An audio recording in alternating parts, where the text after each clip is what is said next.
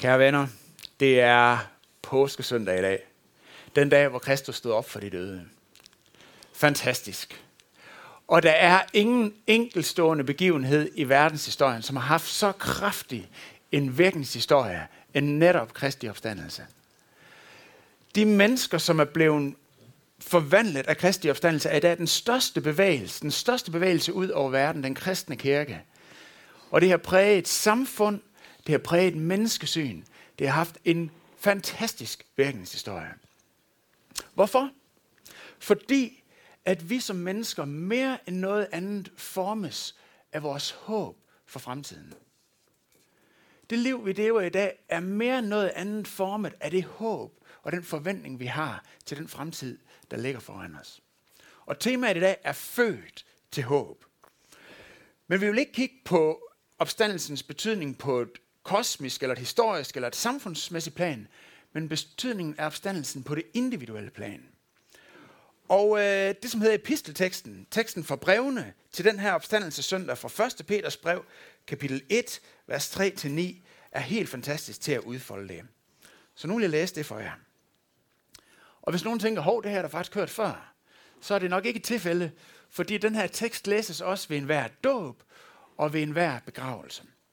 Så det er en, der er brugt øh, ofte. Der står, Lovet være Gud, hvor Herre Jesu Kristi Far, som i sin store barmhjertighed har genfødt os til et levende håb ved Jesu Kristi opstandelse fra de døde.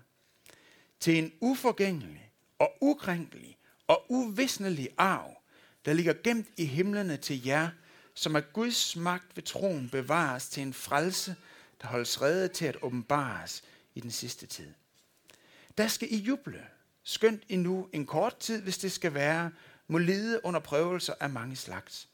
For at jeres tro, der er mere værd end det forgængelige guld, der dog prøves i ild, kan stå sin prøve og blive til pris og herlighed og ære, når Jesus Kristus åbenbares. Ham elsker I, uden at have set ham. Ham tror I på nu, uden at se ham. Men I skal juble med en uudsigelig forklaret glæde, når jeg kommer frem til troens mål, jeres sjæles frelse. Teksten her taler om et håb, om et levende håb. Og vi vil ud fra teksten undersøge tre forskellige aspekter ved det her håb. Dels, hvor kommer det fra? Dels, hvad indeholder det? Og til sidst, hvordan er det, det virker i vores liv? Hvordan lever det levende håb i vores liv? Altså, hvor kommer det fra? Hvad indeholder det? Og hvordan lever det i vores liv? Først, hvor kommer det fra? Peter han skriver her til de kristne, at de er genfødt til et levende håb. Jeg prøvede lige at google genfødt og se, hvad kommer der lige frem af, af hits der. Og det første, der kom frem, det var et eller andet med noget genbrug. Der hed noget med ting, der var genfødt. Jeg havde, jeg havde egentlig forventet, at det første, der kom frem, det var noget om reinkarnation.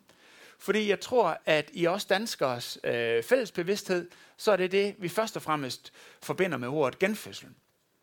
Altså reinkarnation, som den findes i hinduismen eller buddhismen, hvor man på baggrund af den opsamlede karma, de, øh, ens moralske performance gennem ens liv, bliver genfødt til, hvad man nu har gjort sig fortjent til. Men den tanke med genfødsel på baggrund af noget karma er faktisk heller ikke en fremmed tanke på Jesu tid. I Johannes evangeliet kapitel 3, der møder vi en fyr, der hedder Nikodemus, som, øh, som efter datidens normer havde rigtig meget opsamlet karma. Han var, øh, han var meget succesfuld. Han var en del af Synedriet, det store råd, som var det højeste politiske og religiøse organ. På det tidspunkt, han var et moralsk forbillede for folket blev set som sådan, og han var meget højt uddannet. Men i modsætning til resten af sin klasse, så var han faktisk meget åben over for Jesus, og interesseret i, hvad var det, Jesus han havde. Og han kommer til Jesus for ligesom at finde ud af lidt mere omkring ham. Og Jesus han siger ikke, at du er godt nok kommet langt, men han siger, du må starte helt forfra. Helt forfra. Han siger sådan her, den der ikke bliver født på ny, kan ikke engang se Guds rige. Kan ikke engang se Guds rige. Og det kald, Jesus han giver til Nikodemus, det er ikke bare et kald til et moralsk liv, men det er et helt nyt liv. Et helt nyt liv, en ny fødsel. af vand og ånd. I reinkarnationstanken, der er genfødslen noget, der ligger i fremtiden. Vi ved ikke, hvordan det kommer til at gå, fordi det er 100% baseret på vores moralske præstationer i det liv, der nogle gange kommer til at udfolde sig for os. Så vi ved ikke, hvordan det kommer til at gå. Men genfødslen, som Peter og Jesus og det nye testamente taler om, er fuldstændig modsat. Det kunne simpelthen ikke være mere anderledes. For det ligger ikke i en eventuel fremtid, og vi håber på, at det går godt, og vi et eller andet. Nej, det er en genfødsel, som har fundet sted. Peter han siger, lovet være Gud, hvor Herres Jesus Kristus far, som i sin store barmhjertighed har, har genfødt jer til et levende håb. Så det er noget, der har fundet sted. Noget, som allerede er i gang. Og den anden ting, som adskiller den her genfødsel væsentligt fra den øh, med reinkarnationen er, at den her genfødsel ikke afhænger af vores moralske performance i det liv, som vi nogle gange kommer til at leve. Men af? Hvad afhænger den af? Ja, den afhænger af det, som teksten siger. Gud har genfødt os til et levende håb ved Jesu Kristi opstandelse fra de døde. Vores genfødsel afhænger af Jesu Kristi opstandelse fra de døde. Hvordan så det? Da Gud han oprejste Jesus efter hans lidelse og død på korset langfredag, så var det ikke kun en accept eller en godkendelse af Jesus som individuel person, men det var også en godkendelse af Jesu mission. Den mission, Jesus han havde, at fordi Jesus selv var moralsk perfekt, så kunne han bære konsekvensen af vores moralske uperfekthed. I 2. Korintherbrev kapitel 5, der står der, at ham, der ikke kendte til synd, gjorde Gud til synd for os. Det betyder, at fordi han var den eneste, der havde faktisk en fuldstændig ren straffeattest, så kunne han overtage vores ikke rene straffeattest.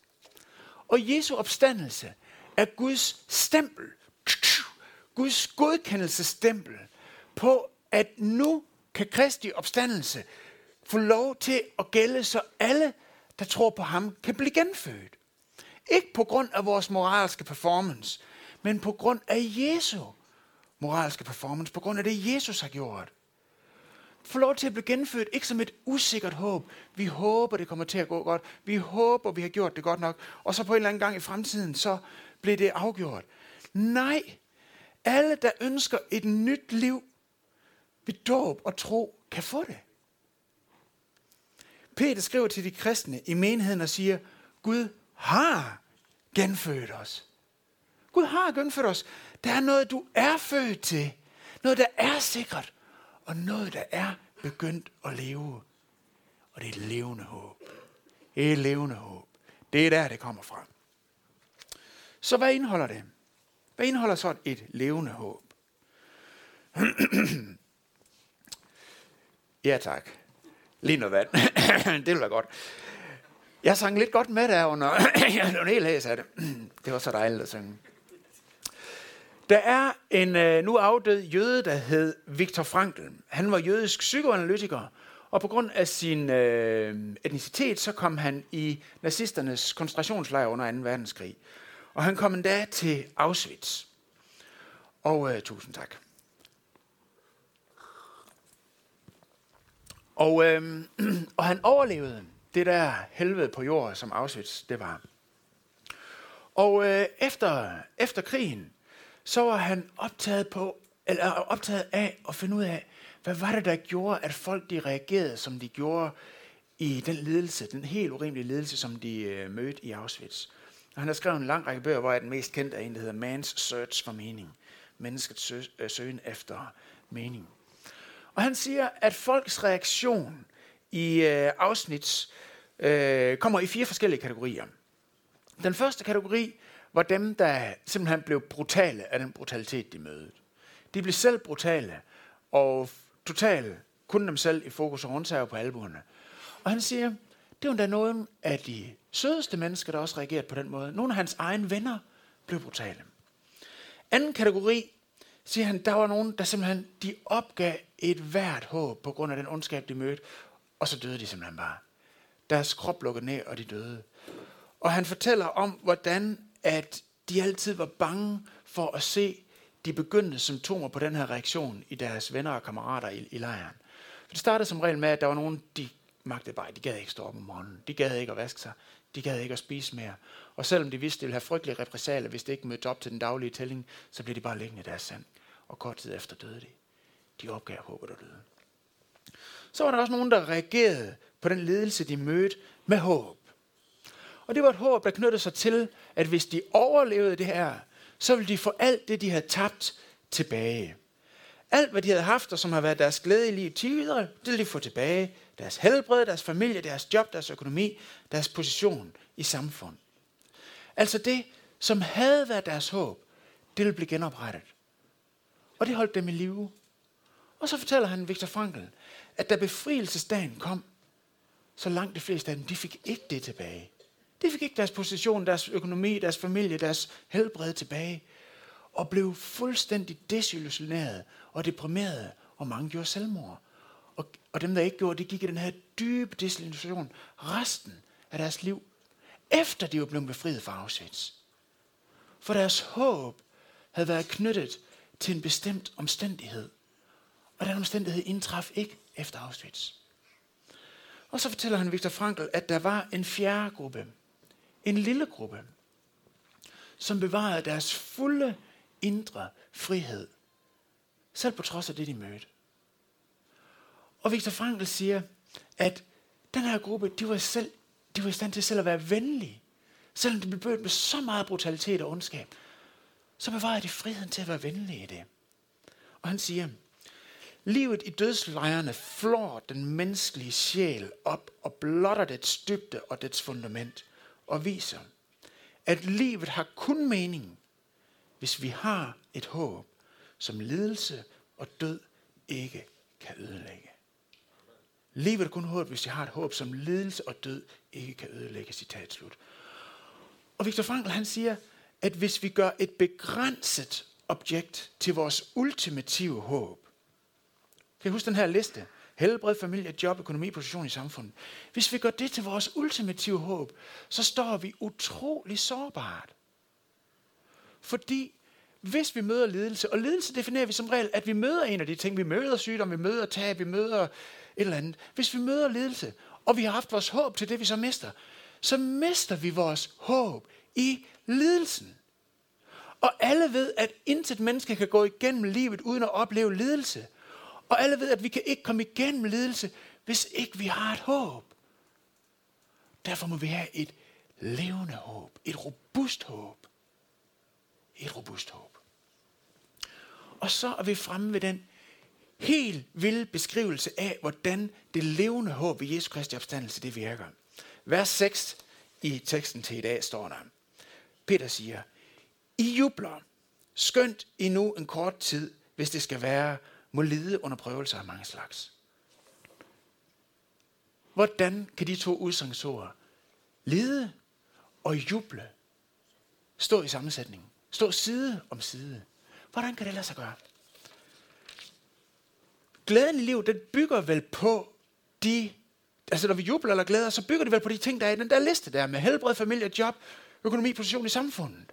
Og lidelse er vel netop, når en af de ting forsvinder, en eller flere af tingene forsvinder, og så lider vi. Ja. Men der står, ikke, der står ikke i den her tekst, I lider nu, I jublede en gang. Der står heller ikke, I jubler nu, I kommer til at lide en gang. Men der står, I jubler nutid, og I lider nutid. Hvordan? Altså, det er imod enhver menneskelig intuition at forestille sig, at de to kan eksistere samtidig. Og faktisk så dem, der har lavet den danske oversættelse, de har skrevet, det her anderledes, end det står i den græske grundtekst. De har oversat det med, da skal I juble, skønt I nu lider. Det er forkert, det er en forkert oversættelse. I den græske tekst, der står der, I jubler, og I lider. Nutid, præsens, begge dele. Hvordan kan det lade sig gøre? Vi sang, for altid forvandlet. Sammen med kongen i haven, badet i lyset for ham, for altid forvandlet. Og det her, det kan lade sig gøre, fordi den nye, den nye fødsel har nyskabt hjertet, så det simpelthen fungerer på en anden måde. Hvis vi læser videre her til vers 7, så står der, For at jeres tro, der er mere værd end det forgængelige guld, der dog prøves i ild, kan stå sin prøve. Vores tro sammenlignes her med guld, altså noget meget øh, værdifuldt, og ledelsen sammenlignes med ild. Hvad sker der, hvis guld kommer i ild? Hvis det kommer ind i smelteovnen? Hvad sker der så? Ja, det bliver flydende. Men det bliver også klarere. Det bliver smukkere. Det bliver renere. Hvis du har et håb, som ikke er bygget på omstændigheder, så det, der vil ske, når dine omstændigheder er elendige, når du oplever ledelse, så vil det drive dig dybere ind i armene på det, der er dit håb. På det, der er din glæde. Jeg har hørt en, øh, en, øh, et eksempel på det. Det var en amerikansk præst, der fortalte sådan, at øh, dengang han var kæreste med sin nuværende kone, der havde han simpelthen så svært ved at bestemme sig.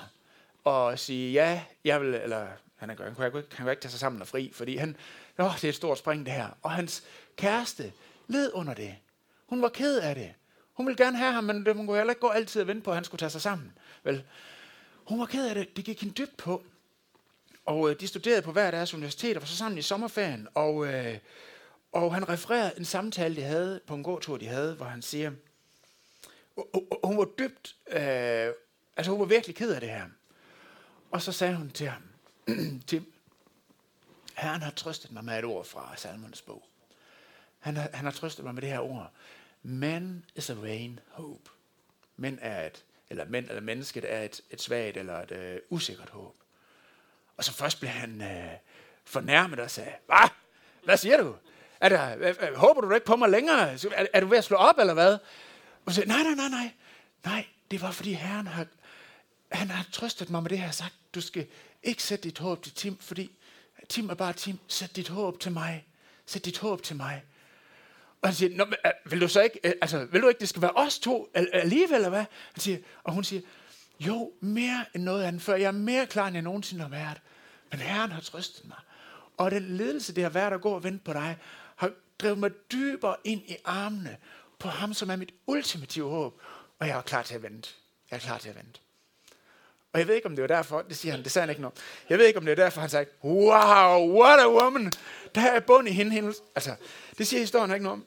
Men har vi et levende håb, så gør lidelsen det, at det får glæden til at vokse. Men ikke kun det. Det virker faktisk også den anden vej rundt. Glæden gør lidelsen mulig. Fordi glæden hjælper os til at mærke vores egen smerte bedre. For hvad gør ledelse normalt ved os? Lad os bare blive i uh, dating-genren. Nu vil jeg så godt i gang. Hvis en fyr uh, bliver frygtelig såret af en uh, pige, som har helt vildt med, som slår op og måske gør det på en måde, så han bliver meget ked af det. Hvad siger han så? Han siger, kvinder. Jeg er færdig med kvinder. Jeg vil aldrig mere såres. Jeg vil aldrig mere sætte mit håb til nogen kvinde. Jeg vil ikke, ikke mere. Og vi bliver kyniske. Vi tænker negativt ikke bare om hende, men om alle kvinder. Ikke? Eller noget i den retning. Den måde, vi instinktivt håndterer ledelse, er ved at gøre vores hjerter hårdere. For vi vil ikke såres igen. Vi bliver mere ligegyldige over for det, vi længes efter, vi bliver kyniske. Men giver det en reel mulighed for at sove? Nej. Der er den her gamle historie med reven, der siger, øh, at Rønnebærne er sure, sagde reven, da den ikke kunne nå dem. De er sure, de smager sikkert ikke godt, de er giftige. Jeg er da ligeglad. Jeg har da slet ikke lyst til at spise rønnebær. Rønnebærne er sure, siger reven. Det er reaktionen på det, som vi er blevet såret af, hvordan det vi lider over, det som... Men her, en ting er, at smerten gør glæden dybere, men glæden muliggør også smerten. Ikke fordi smerten er god, det er den ikke, men fordi vi har fået et levende håb, der er større end den smerte, vi måtte møde, og gør, at vi tør at se smerten i øjnene. Og ved I hvad, det der beskrives her i det her stykke med de kristne, der har fået et levende håb, det er et stort liv. Et stort liv, som jeg tror, alle reflekterede mennesker ønsker at leve. Et stort liv, hvor vi ikke løber for lidelsen, men vi er i den, vi lærer visdom af lidelsen, vi lærer medfølelse af lidelsen. Vi er i den, vi ser den i øjnene, og vi kan være i den. Det levende håb gør hjertet stort. Det levende håb gør hjertet stort over for Gud, over for andre mennesker, over for livet. Kristne kan på en gang være gladere og mere sorgfulde end andre mennesker. Samtidig. Kristne vil typisk være gladere og mere sorgfulde end andre mennesker, fordi det levende håb sætter os i stand til at leve store liv. Store liv. Store liv. Så hvordan lever det levende håb? Hvordan fungerer det i vores liv? For hvad med så med alle de gange, hvor øh, mit liv bliver alt andet stort? Hvad med de gange, hvor jeg faktisk reagerer småligt? Eller reagerer frygtsomt? Er det så fordi, at jeg har mistet det levende håb? At, øh, nå, det tabte jeg. Når vi læser det her stykke, som Peter har skrevet, så er det som om, at Peter han har vidst, at den tanke kunne komme til at strejfe os. For han har en i den grad massiv understregning af den arv, som Jesus har vundet. At det ikke lige pludselig er en arv, der pst, så fordammede den lige, og så var den væk. Prøv at lægge mærke til de tre stærke tillægsord, han bruger her. Uforgængelig, ukrænkelig, uvisnelig arv. Altså, det er næsten frås med tillægsord, ikke også? Han kunne da have bare brugt et, og så sagt, uforgængelig arv. Okay, point taken, vi har fanget det. Men altså, det er ligesom om, at hvis man skulle være i tvivl, uforgængelig, uvisnelig, u ukrænkelig arv, I må simpelthen ikke være i tvivl om, at det her det er noget, der står fast, er det som om, han vil sige. Hvorfor skulle ikke et tillægsord ikke være nok?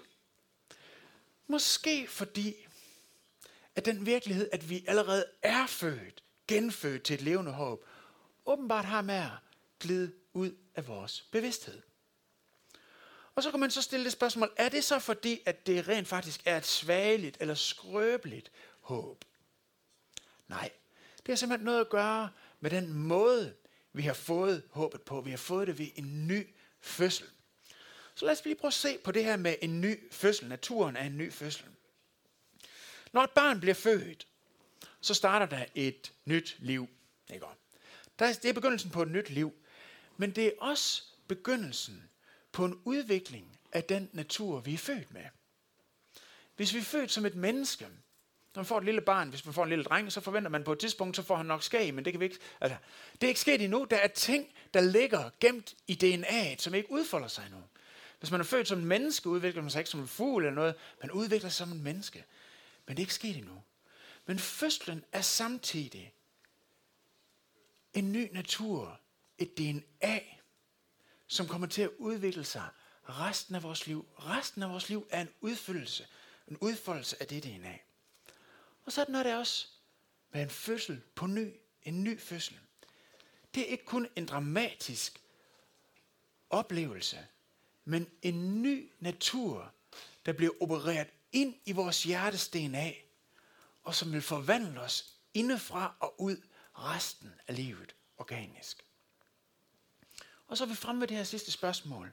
For hvordan lever vi livet, så det levende håb ved Jesu opstandelse bliver aktiveret og vokser i vores liv? Det har Peter to bud på i det stykke, som vi lever til i dag. Eller som vi læser til i dag. Det ene er noget nutidigt, og det andet er noget fremtidigt, men de hænger sammen. Han siger sådan her i vers 7. Jeres tro øh, skal stå sin prøve og blive til pris og herlighed og ære, når Jesus Kristus åbenbares. Ham elsker I, uden at have set ham. Ham tror I på nu, uden at se ham. Lad os starte med det, der står i nutid. Der står, ham elsker I. Ham elsker I. Hvordan skulle vi elske ham? Eller hvorfor skulle vi elske ham? Jo, prøv at tænke på, når et barn bliver født, så bliver det ikke født, fordi at barnet har gjort sig nogle store kraftanstrengelser. Alle, der har været med til en fødsel, ved godt, hvem det er, der laver arbejdet. Ellers bliver man hurtigt mindet om det. Barnet gør ingenting. Fødslen er 100% på baggrund af morens arbejde, morens lidelse. Det er hende, der gør arbejdet. I Bibelen, når, øh, når der bliver omtalt, at en fødsel nærmer sig, så står der ofte, at øh, moren kunne, vidste, at hendes tid nærmede sig. Hendes tid var kommet. Og det er fordi, at helt op til vores tid, der har en fødsel ofte været forbundet med livsfare. Det er det stadigvæk. Men tidligere var det faktisk ikke unormalt, at man døde i, i barselsengen. Der er ingen, der bliver født, hvis ikke der er nogen, der er klar til at sætte livet på spil. Og det, der gør, at mødre er klar til at sætte livet på spil, er fordi de har et håb om, at der må komme et nyt liv. Da du blev genfødt, så var det ikke på grund af bare øh, uh, a walk in the park. Så er det fordi, der var en, der havde et håb, som gjorde, at han var klar til at gå igennem frygtelige lidelser, frygtelige strabasser, gennem hans udryddelseslejr på korset langfredag.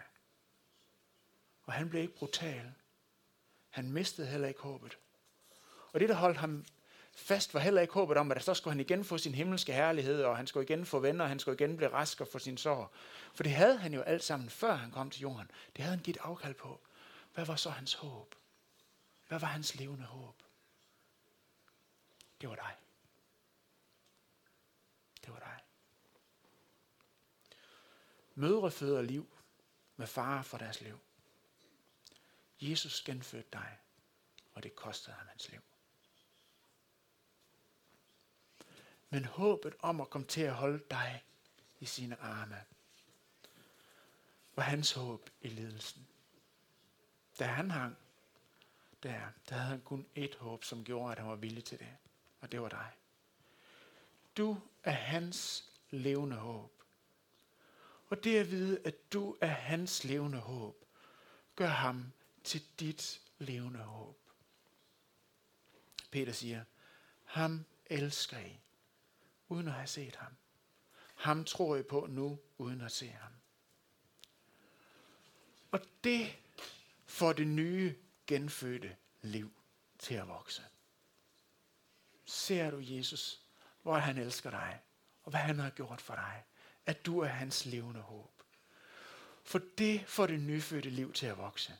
Det får det levende håb til at gennemsyre tilværelsen. Men det stopper ikke der. Der var også noget i den her tekst hos Peter, der stod i fremtiden.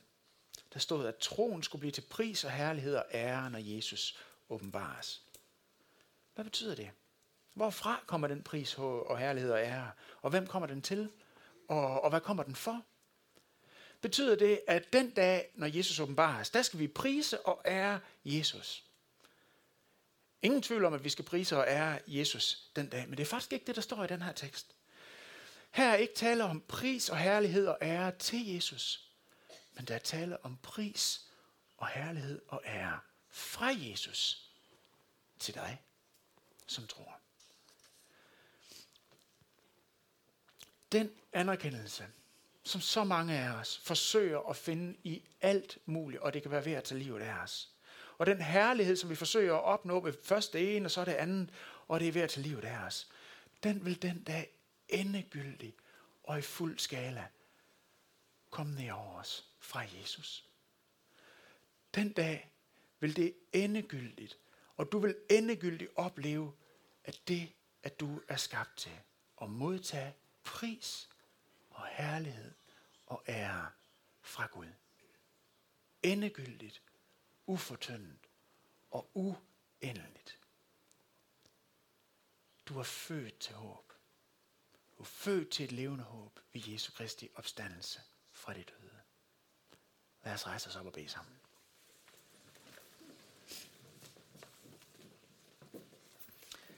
Jesus, vi ærer og takker dig for det, som du har gjort. For det mod, du havde. For den kærlighed, som holdt dig fast i det. Og fordi du har en karakter, der gjorde, at du i dag står og kan give os det levende håb. Jesus, vi vil bare sige og erkende, at det kan vi ikke få noget som helst andet sted. Og vi vil bare tage imod det for dig. Og ære dig og takke dig for det. Og vi beder om, Helligånd, at du dag for dag vil lade det vokse i os, så vi må leve store liv ved det nye og levende håb, som du har genfødt os til. Herre Jesus, tak for det, du kalder os ind i ved din opstandelse fra de døde. Tak fordi du drager os med ind i det, som du har vundet. Tak fordi vi får lov til at leve som kristne. Tak fordi vi får lov til at kende dig. Vi var på i dit navn, Jesus. Vi tilbeder dig.